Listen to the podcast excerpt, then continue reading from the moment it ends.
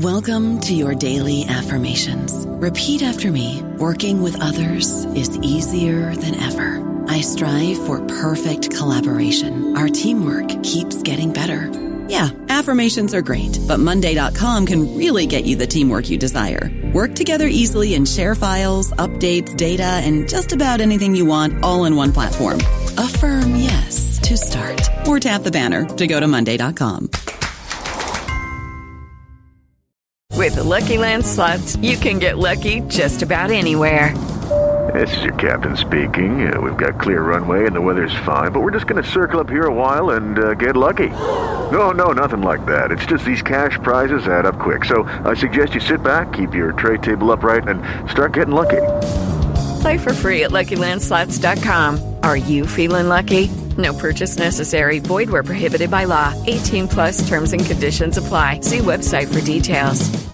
Hello, everybody. This is Marshall Poe. I'm the editor of the New Books Network, and I'd like to tell you that we have a new and improved website. It has two new features that we think you'll love. One of them is a vastly improved search engine so that when you type in keywords, you'll get a bunch of episodes really quick. The other is the ability to create a listener account. And in that listener account, you can save episodes for later listening. So you can create a kind of listening list. We think these features are neat and we think you'll enjoy them. Please visit the site today. Hello, everybody. We're here with uh, Dr. Lawrence Friedman, who wrote the very compelling book Love's Prophet, which is a biography of the German American psychoanalyst Erich Fromm. Hello, Mr. Friedman.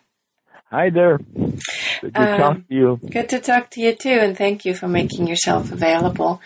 Um, maybe we can start with uh, you telling us a little bit about yourself. Uh, okay, by way of background, might might I actually start indicating what Erich Fromm would do every New Year's Day, uh, which indicates a bit about him. He, at a tremendous expense, would have salmon from Alaska flown in uh, for dinner every single New Year's Day, which is his his love of life. Now, my own background, I don't have salmon flown in. I, uh, I uh, was born in Cleveland, Ohio. Uh, my grandparents and my father and his brothers uh, came out of the Holocaust and made it. Uh, the my parents then went from Cleveland to Los Angeles, and I basically grew up in Los Angeles and went to the University of California for all of my education. Uh, I became a, uh, professor in history, but also in, in psychology in large measure. And the first teaching job was at Arizona State University.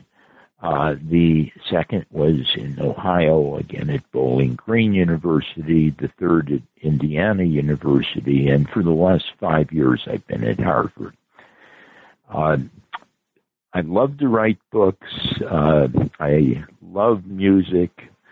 Uh, I love hiking. And uh, I love good food, as we had last night for New Year's Eve. hmm And there you have your commonality with Erich Fromm and his love for food and love for life. yes, no salmon, but uh, I wish I did. So tell us, uh, how did you come to write this biography? What was compelling for you about Erich Fromm? Uh, well, on two levels. One, I started to write a book on the intellectual emigres from the Holocaust. The Holocaust always been been central to me. I remember as a kid uh, in Cleveland in 1945, my father taking me to a movie, and uh, there was the the newsreels uh, then, and uh, I saw there one appeared of the liberation of a concentration camp, and uh, I asked my father afterwards, and fortunately he was a great father.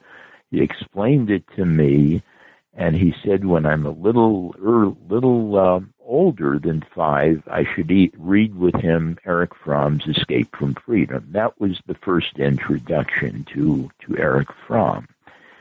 Uh, the second uh, step in this was in 1958.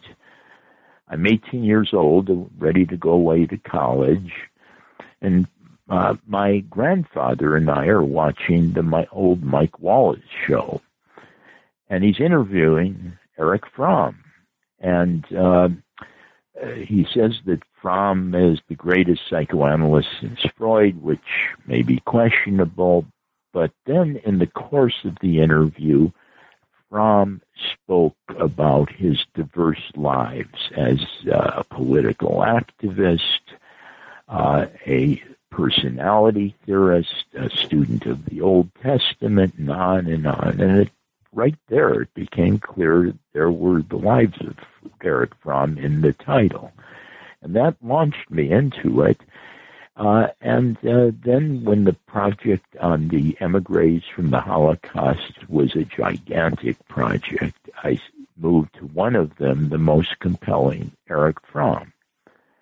And what, why he, as opposed to eight or nine other really brilliant people, won this childhood experience, uh, and the other, I identified him as someone interested in politics and in ethics and that's been very both are very important to me. Mm-hmm. So, how long um, did you research and write on this book? Much too long, nine and a half years. It was the most difficult book I ever wrote, uh, and that was in some measure because after Fromm died, his uh, wife. Uh, Annis Freeman burned a good chunk of the letters. But in the process, I discovered something they don't teach you in graduate school. You can't burn letters. You've sent them to someone else who has those letters. And so I discovered, for example, that his good friend, sociologist here at Harvard, uh, David Riesman, there were about 400 letters back and forth. Uh, and so I had to go all around the world to find these letters, but it became doable. And also, uh, it became uh, many years of work. Mm-hmm. Now, since this is um, a podcast about spirituality, uh, you had mentioned uh, previously that one of the commonalities between you and Erich Fromm uh, is your interest in the Bible. Um, so tell us, how did he get interested in spirituality? Well, I'll get at really if you one wants to go early. Uh, my grandfather was a Talmudic scholar, and he would be reading the uh, Jewish Bible and other sources, and he would tell me, "Come study with me." Well, that's the beginning both of the focus on the uh, Old Testament and on the Talmudic scholar tradition. And I think I became a professor from that. On the other hand, my mother and father were both political activists, uh, spending a huge amount of time largely in causes like uh, racial equality, social justice, uh, my father later became a member of the ACLU board of directors. My mother founded the Older Women's League. This was kind of the way I grew up. Uh, so the political uh, uh, from I identified with my parents. The student of the Old Testament was my grandfather who got me into it, and both continue uh, to this day. You had mentioned uh, Fromm's book, You Shall Be Gods. What is the message of this book? That to me is my favorite book. It came out in 1966. And uh, the key message here uh, is that uh, if uh, that this deity or whatever one wants to call it, the uh, in essence the Old Testament calls for ethics. Not worship of anything up there, but being ethical toward others on earth. Uh, and doing so very concretely.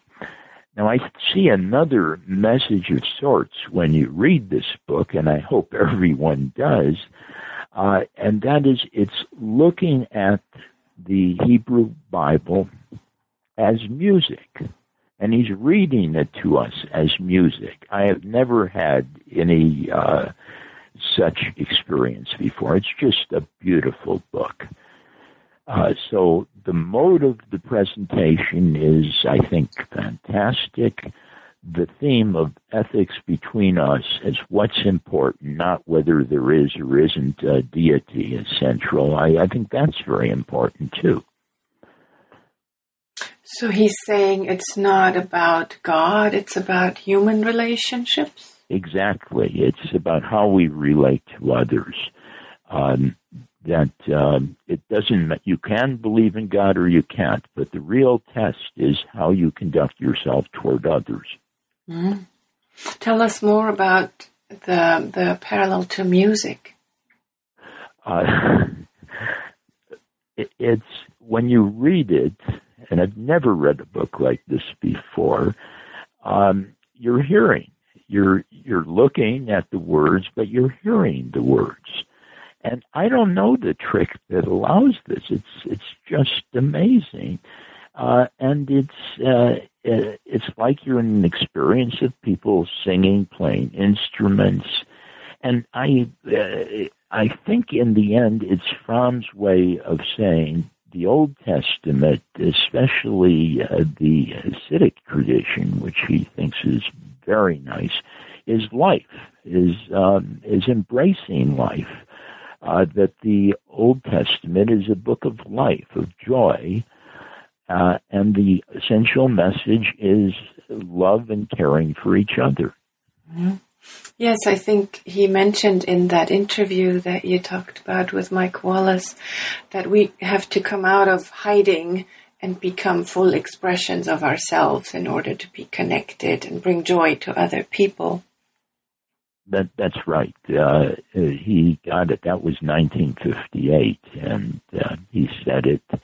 And I'd urge uh, everybody to go to YouTube and uh, watch that interview. It's really vintage Fromm. Hmm. Well, how did he expand on his spirituality? How did I understand about what? How did Fromm expand on his spirituality when you say he uh, he started with the Talmudic writings, yeah, right? I see. Yes. Well, I think um, the Talmud uh, he identified with prophecy and uh, the uh, a, a, prophecy of, of, love and caring. Um, he um, the way he looked at that and what he took out of it was um, a uh, an activism, a, a, worship of joy, and actually a respect for women that he took out, which is very early in the game. His clinical approach was built around it it seems to me, and this is uh, I link to this, so much of his life grows out of his early study of the Hebrew Bible. He's receptive to Zen Buddhism because it's a connection between people on a very deep, humane level. Uh, it's if you want to look at all of Fromm's themes, in fact, I'd venture to say they're connected uh, to the Hebrew Bible. Now, one thing we haven't uh, yet gone into is uh, the the fact that he jumps to the Bible for the first time on a serious level as his home situation with his parents becomes horrible, unlivable and he embraces an uncle who takes them him to that, and then he uh, embraces a number of Talmudic scholars. And what I think that did, it was a kind of stabilizer in his life uh, over the mess at home. It held him together, gave him direction, uh, uh, gave him a sense of himself. So, in in essence, I think the that uh, Ye Shall Be as Gods is his most beautiful book. uh, because uh, it was the Talmudic study that pulled him out of the mess of childhood. Mm. Uh, what kind of mess was that? What made it difficult for him to grow up in his parental home? Yeah, well, it's when you have, uh, to put it uh, to summary it, a manic father, a depressive mother, and the two despising each other, uh, you can't grow up uh, in that home. You've got to get out, have a different orientation. And Lucky is very fortunate for him. He had an uncle, Ludwig Krause, who pulled him out and started the biblical tradition, recommended various rabbis, uh, and that pulled him out. That basically allowed that um, Old Testament scholar to come out in all of life. What was uh, Fromm's connection to Buddhism? I think um, uh, the connection in part was that he saw in the rabbis and then uh, made friendship with the Zen Buddhist leader uh, D.T. Suzuki, he saw something fairly similar ethics between people. Uh, Suzuki uh, voiced it a bit different. It was a emotional, spiritual connection um, that did not have dimensions of time or space that moved you into the other person, the other person into you. Uh, it was like the Quaker inner light of God. Uh, the inner light is in the self and connects to all other selves. So this uh, basically, I think, was very attractive to him because it connected to his uh, Old Testament study tradition uh, and the, the ethical relationship between people. Uh, it's really interesting if you visit Fromm's house in Cuernavaca near Mexico City. There's a cottage in the backyard that he built for Suzuki, giving him privacy and yet uh, nearness to Fromm, where they could experience not only the uh, Buddhist uh, tradition, but uh, the Jewish tradition as, well. Uh, it's it's a very important uh, connection for him, and let me say also that on the way of becoming the Erich Fromm we know, uh, the not not only the rabbinic uh, tradition, but embracing Suzuki hel- helped him kind of calm down, relax, gain a sense of confidence, gain an orientation. In other words, they were building blocks over that miserable household he lived in. Mm-hmm. What do you think the relationship was like between Fromm and Suzuki? I think they loved each other. Uh, I think it was very, very close. And when Suzuki died, uh, Fromm was really broke up over it. Um, he, uh, it got to the point where Suzuki would visit him every year. And whenever uh, Fromm was in New York or later in parts of Europe, he would visit Suzuki. They were very important to each other. And Suzuki helped to give him a sense of stability, orientation. And I don't know in the literature whether anybody has talked about the connection between Zen Buddhism and the rabbinic tradition in Judaism, but it's it's there here uh, for both of them. Do you want to elaborate on that connection between Buddhism and uh, and the Talmud? Uh, yes, uh, the uh, the Talmud is, um, in essence, ethics between people. And when you find that level of ethics, uh, there is a an emotional flow of caringness and concern.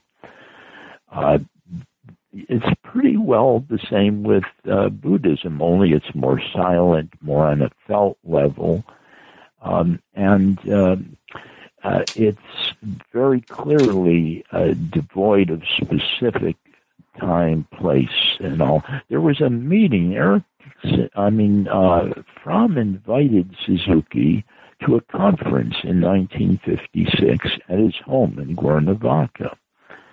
And uh, people were having trouble understanding because often Suzuki would just sit there and say nothing. And then Fromm elaborated what was going on, and uh, Suzuki agreed with it. He could understand and put into words uh, a Suzuki that many others couldn't. Sounds like a very strong connection, like a soul connection. Yes, that's right. Now, how did uh, Fromm come to be one of the most prevalent representatives of humanistic philosophy? Should we take a year for that? uh, the uh, I think we would look at everything he does as a form of humanism. That is, he starts with the Hebrew Bible, and that's an ethical relationship, and he picks up on that. Uh, then he comes up, his big, uh, in terms of personality theory, his big uh, concept is social character, which means that there's something within us and I think he's talking about a humanism or a spirituality that's within us that is shaped by the uh, society around us, the institutions, the traditions of the society around us. And that makes us what we are the combination of inner feelings, inner emotions, and outer social frameworks to give form to that. And you know, I was uh, in class a month or so ago teaching William James. And James has an essay in 1904 on how to avoid reductionism. Basically, James said that uh, an, uh, a subject uh, impacts an object, changing the object. The changed object goes and changes the subject and back and forth. In other words, everything is in motion. Uh, when you freeze something, you make it simplistic. I think Fromm was doing that in his concept of social character, that uh, you uh, there's something within this inner self that's shaped by the society that in turn shapes the inner self and back and forth and back and forth. If you want to find someone who is non-reductionist, it's from unsocial character. And back to your question, uh, his humanism was was that. Uh, don't uh, label people, don't pinpoint them, don't give them labels. They're in flow all the time. So that's uh, certainly it. Now, there's a quality from I, I don't care for, um, and that is uh, he talked about central relatedness. And that is uh, basically a break from Freudian orthodoxy where the analyst uh, largely listens. It's a situation where the uh, analyst and patient both open themselves to the other fully. Um, and uh, my problem with this, uh, this was his approach, is that uh, there's no transference or countertransference for that matter. It's kind of it's soul to soul, which you see in his um, Talmudic and his Buddhist tradition. But is it terribly good in dealing with a client? Um, is it uh, uh, is it useful to open yourself uh, to the patient and vice versa? Uh, can you guide a patient when you've said everything about um, yourself uh, to him or her? Now, as a professor, I would not want to teach that way. I would not want uh, to open myself and my life and all to my students because I think I couldn't be a very good teacher to them. uh, on that front. But you see that spiritualism, that linkage uh, nature that uh, he came with in that, uh, whether good or evil. It's it's simply uh, part of him. And the another humanist tradition uh, that's really important, and I think is a much better one, is in the 1960s and 70s, just as there are signs the Cold War is breaking up and that countries like Yugoslavia, Aust- Austria, and so forth are breaking from the Soviet uh, Iron Curtain. Uh, connects to those people and forms what they all call the third way, and uh, and the third way is socialist humanism. It's not the corporate capitalism of the West. It's not the state uh, bureaucracy of the Soviets. It's something they think that's more viable. It's democracy, um, and it's uh, a situation where everyone eats and is taken care of. Uh, they push that third way, and when you look at the, the political history of the 1960s and 70s, it's it's very viable. But again, we see from well, he's calling a book with this group socialist humanism. It's the caring for the other, unlike the West or the Soviets. So that's uh, that's certainly a a big uh, factor there. Um, and let me throw in one other that I don't uh, treat this way in the book. Uh, the uh, Fromm has a major role, role in probably the biggest crisis of the 20th century, the Cuban Missile Crisis. Um, what basically happens is, as he's running for president, uh, Kennedy reads an article by Fromm in Daedalus magazine um, on the need to move very quickly to disarmament. And the strategy here is look, rather than demonize the Soviets, um, let's make a deal, in essence. Let's push heavy toward disarmament. Let's propagandize the world that they reciprocate and back and forth and back and forth, and maybe they can beat us and give us a better proposal and so forth. Kennedy wrote that, read that, and he's starting to talk about it as the last several months of the campaign in 1960. Then, during the Cuban Missile Crisis, he, we know, he rereads that article, and then right after it's over, he calls Fromm. And we don't have, the White House doesn't have a record of what's said on a telephone call, but according to Fromm's friends like David Riesman, and Carl Kazin, the same, the ideas of the Daedalus article came up. If you want to avoid something like the missile crisis that almost blows up the world, get this dialogue going back and forth toward peace, not toward war. And finally, Kennedy in his American University speech of June 1963, uh, it's there. The whole article is there.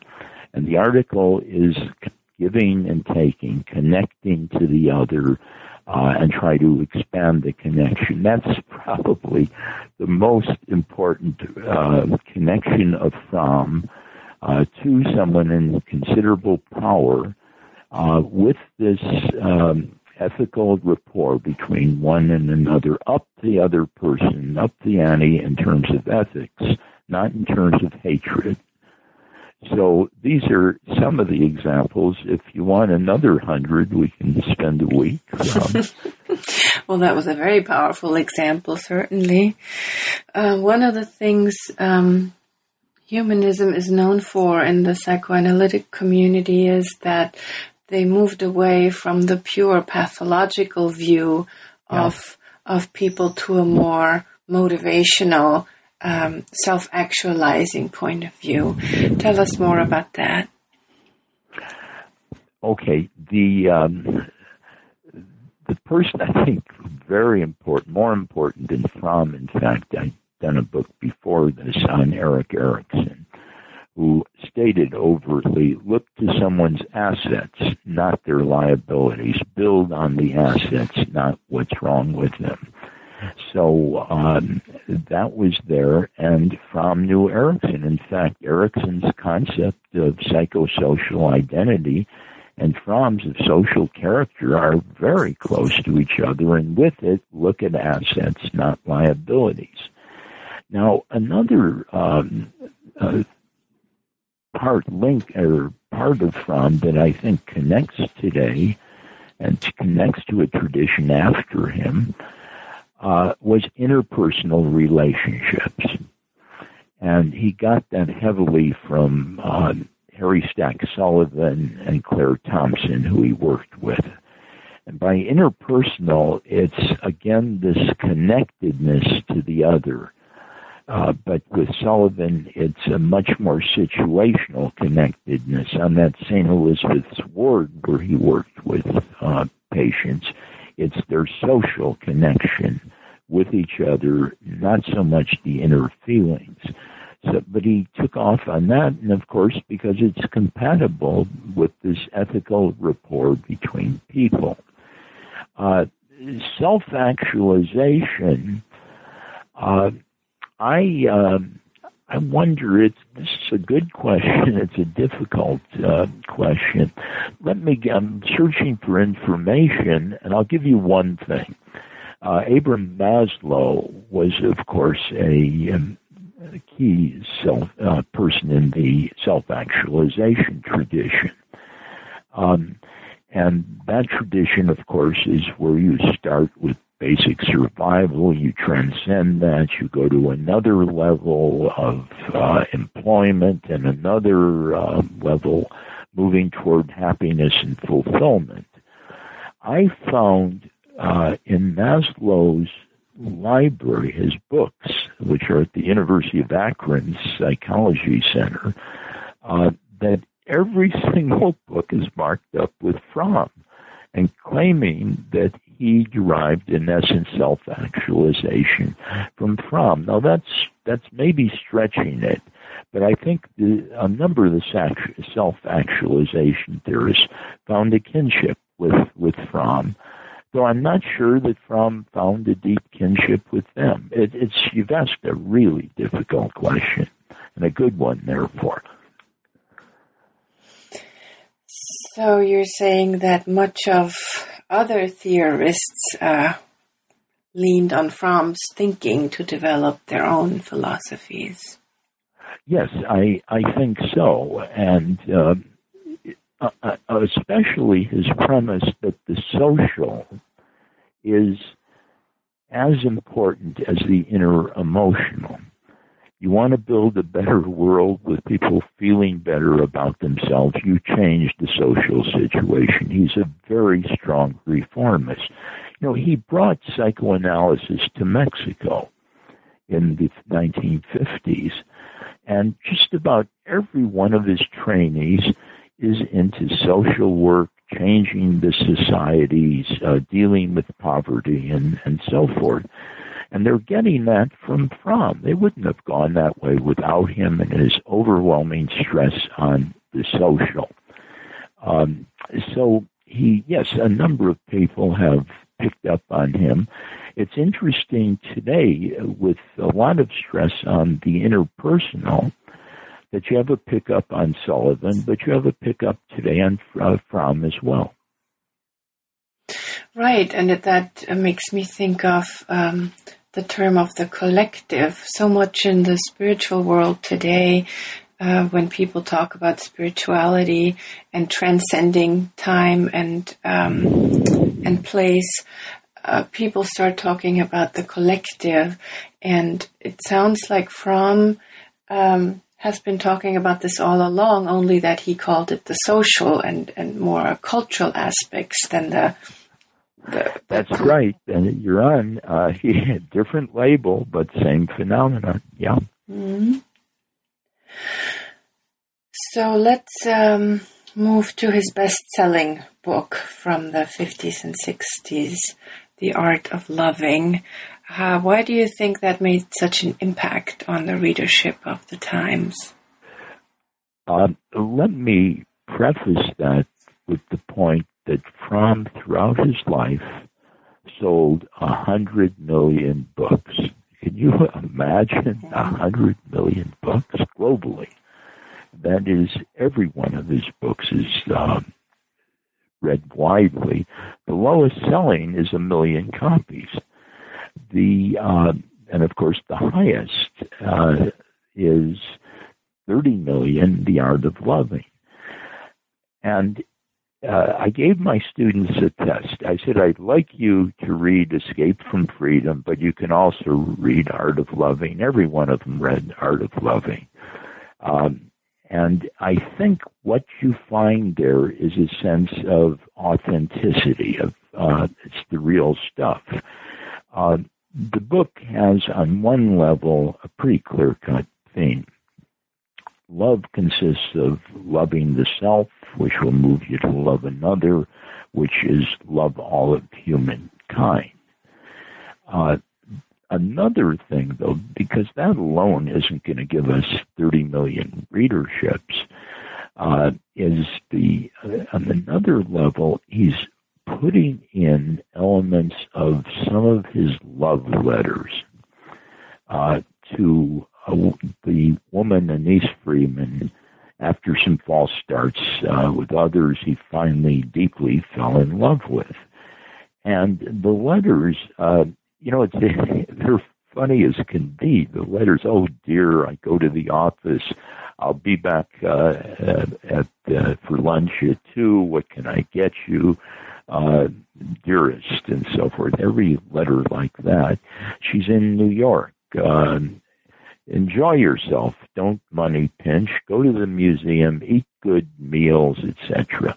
Um, the uh, it's a joyousness in those letters that we would all like to feel in our lives uh, there, and I think that is what is in there that makes it uh, so compelling. You know, Erving Goffman, the social psychologist, said that the so-called banal, you know, dear I love you forever and all, is probably the most important kind of discourse we have. We certainly use it more often than any other, and Goffman said it's meaningful. Well, Fromm brings those love letters where he is deeply in love into a book on love. And that is why I think the Harvard bookstore here, every Valentine's Day Art of Loving is in the front window. Uh, the so that's uh, that's it.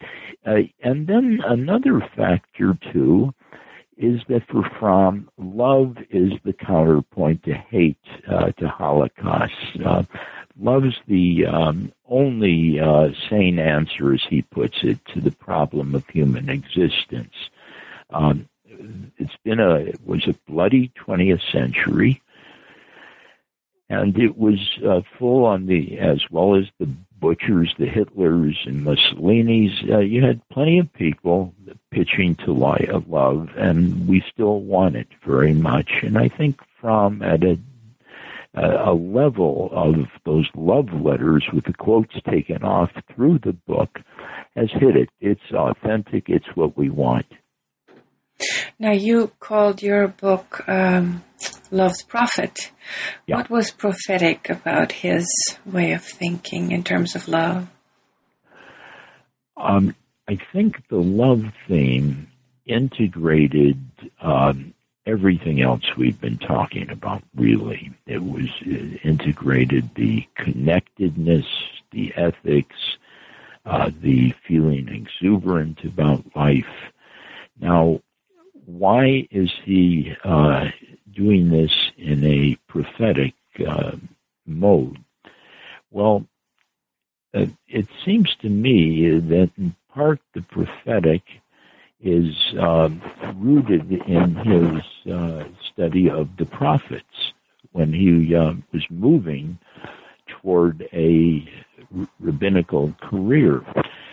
he stresses a lot the ancient Hebrew prophets, uh, especially Amos, Isaiah, um, and Hosea, and uh, I think he moves himself into that prophetic mode, uh, which may be for the worst. It's hard to say, but um, that's that's there. And so uh, then he finds others he uh, admires, uh, especially a man named Rabinkow, who is one of his teachers in the mid 20s, where they are doing something that's both uh, biblical tradition and uh, Buddhism, feeling, connecting silently to another. And Rabinkow is, for him, a prophet. So I think the important figures when he was young were prophets, and he moved into that as a model of sorts. Um, it's um, it's certainly an asset. It could be a liability if you're wrong. Uh, but I think that's why uh, he the most important message he offered, he felt, was love. And it was, and the tradition he connected with was the prophetic tradition. Tell us more about that prophetic tradition. The people he admires after you go from Rabinkow and Nobel, the rabbis, and then Suzuki later, um, and um, David Riesman, his close friend at uh, Harvard, and so forth. They're all um, that um, they're people he deeply admires, but they're people who stand for ethics and who have some resources to counter the demons and killers of the 20th century unsuccessfully. Now, let me give you a, a story that I think captures that. Um, Fromm quickly uh, goes as the Holocaust takes hold, leaves Germany, and uh, by the mid mid 30s, he's in um, the United States. But um, and most of his family got out. But there are a couple of people who didn't get out by choice. Um, there is a woman who is Sophie Englander and her husband. And uh, they're both teachers. And they decide in Berlin, where they live, that it's their city, it's not Hitler's. Uh, so they they stay um, until, of course, they're taken to the concentration camps. But what Sophie Englander does is create a chain letter for the whole family. Some are in Russia, Canada, America, Mexico, all over the world. And each member of the family writes something on that letter. And it goes on, you know, uh, uh, we've had a, a baby who's six pounds old, uh, six pound weight, and so forth and so on. And as that letter circulates, and every member of the family writes something, including Fromm from New York, uh, the the letter is an odd thing. I've never seen anything like it before. It's the letter serves the form of a kind of glue that pulls that family together as it disperses because of the Holocaust. Uh, it's a, a, very important uh, document I found. And I think uh, Sophie Englander is telling Erich Fromm, this is, we are, we can be humanistic, we could be caring. This is the tradition of the prophets, gluing us together, connecting us together. And that lesson isn't lost on Erich Fromm. So I think the if there's a hero in this story, it's this Sophie Englander, and I never knew that a chain letter during dangerous times can hold us together. So that's um, uh, I would put her teaching, helping to teach Fromm a bit of more of the prophetic tradition. But you know, there's a flip side to this. Fromm uh, always thinks he's right. He's always got the answer because the prophets he identifies with would come to it. And uh, that isn't always the case. Now, he's right with the main uh, prophecy, love. But uh, there's a lot else in life that's more complex that he may not be right on. And his colleague at Harvard, David Riesman, told him that several times. Don't be so sure that you know everything. So that's the liability of the prophetic tradition. The strength far outweighs it. Um, so, how does that tie into maybe his personal love life? In the book, you've mentioned that uh, despite his very strong and deep love um, for his third wife, he did have he did end up having affairs. What do you make of that? Well, I wouldn't do it, but I'm, I'm old fashioned. Um, the um, I think uh, one has to contextualize it. Um, that is, uh, he's the Frankfurt School, uh, where he was in the um, 1930s largely. Um, he, with Adorno, Horkheimer, um, other really important thinkers, they had affairs that was in a sense his his model. Uh, they most of them had affairs. Most were disrespectful of women. Um, and um, with uh, with Fromm, I think he's this is the sort of context, but he keeps searching for the woman he would love uh, with no reservations and would feel comfortable with. And didn't quite find that to till uh, Annis Freeman. Uh, that is, it's a try and so forth. Now, so that explains in part the marriage situation. Now, the affairs uh, are largely growing out of, uh, I think, the therapeutic uh, approach of central relatedness. You open yourself to a patient, she or he opens himself to you and you learn a lot of detail back and forth. Well, Fromm, we know, um, would uh, basically be very excited with a um, a beautiful woman, an attractive woman, and these are the women he had uh, affairs with.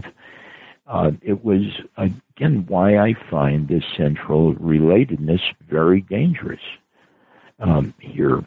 Now, uh, just a word on context. These affairs were bad, but they were not regarded as bad in the 1930s, 40s, as they are now, and they justifiably are regarded as bad now. Um, but I think these affairs were victims of central relatedness. And it's very hard for a female patient uh, to resist this. So um, I'm not. I think all of it was a problem. And fortunately, we're even more um, angry, upset with it today. Finally, I was wondering if you can speak a little bit about what God or the term of God was for Fromm. Um, okay, uh, this is another great question you're uh, raising, but a hard one. Um, the um, there um, for Fromm a it's as we've noted the interpersonal and ethics in the here and now. Um, but he knows that a lot of people, patients and others, give a great deal of credence to uh, an external deity. And he's fairly respectful of that in the sense that if that worship of that deity makes you caring and decent to others on earth, that's fine. And if it doesn't, that's not fine. And here, another connection I find to uh, William James. Uh, James's great book, The Varieties of Religious Experience, which says you can worship anything. Uh, and it's a good thing as long as it makes you happy and makes you decent to others. And if it doesn't, it's a bad thing. I think Fromm is ultimately like James, though he is not uh, believing in a, an external God. um, he's willing to have that if others behave decently and in, and have a joyous life. What does it um, do to a writer when you uh, are immersing yourself into the life of another person for more than nine years? oh boy, uh, it. Um, you know, there was a uh, an essay by an Alan Ryan in a review in the New York Review of Books, and he said at the end it's hard to tell whether Friedman likes Fromm or doesn't like him. And I think that's accurate. I think um, that what I came out with is someone who respects much of what he does, especially with Kennedy, but disrespects much of what he does, like this um, these affairs. Uh, and uh, it I guess it came out I wasn't totally connected, Im- immersed uh, in Fromm, but I wasn't not immersed. Um, I like him and I don't like him. Uh, that's uh, uh, that's what it did to me. And the bottom line below that is uh, that all of us we should admire people for what they give us. We should uh, reprimand them for qualities that hurt others. Um, I guess that's what it was like. And it was the first book uh, I've written where I both connected and reprimanded at the same time. Very wise final words to admire admire people for what they offer, but understand that they are human after all. Well, thank you very much, uh, Professor Friedman. It was a lot of fun talking to you. I really appreciate you taking the time on New Year's Day to talk to us. Well, thank you for asking great questions. Uh, it was like taking a doctoral exam again. It was terrific. Well, I'm glad you got something out of it.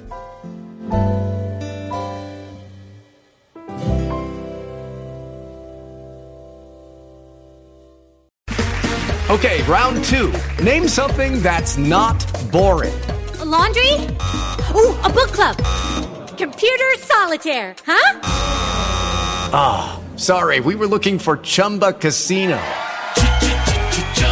That's right. ChumbaCasino.com has over 100 casino style games. Join today and play for free for your chance to redeem some serious prizes. ChumbaCasino.com. No purchase necessary. Full prohibited by law. 18 plus terms and conditions apply. See website for details.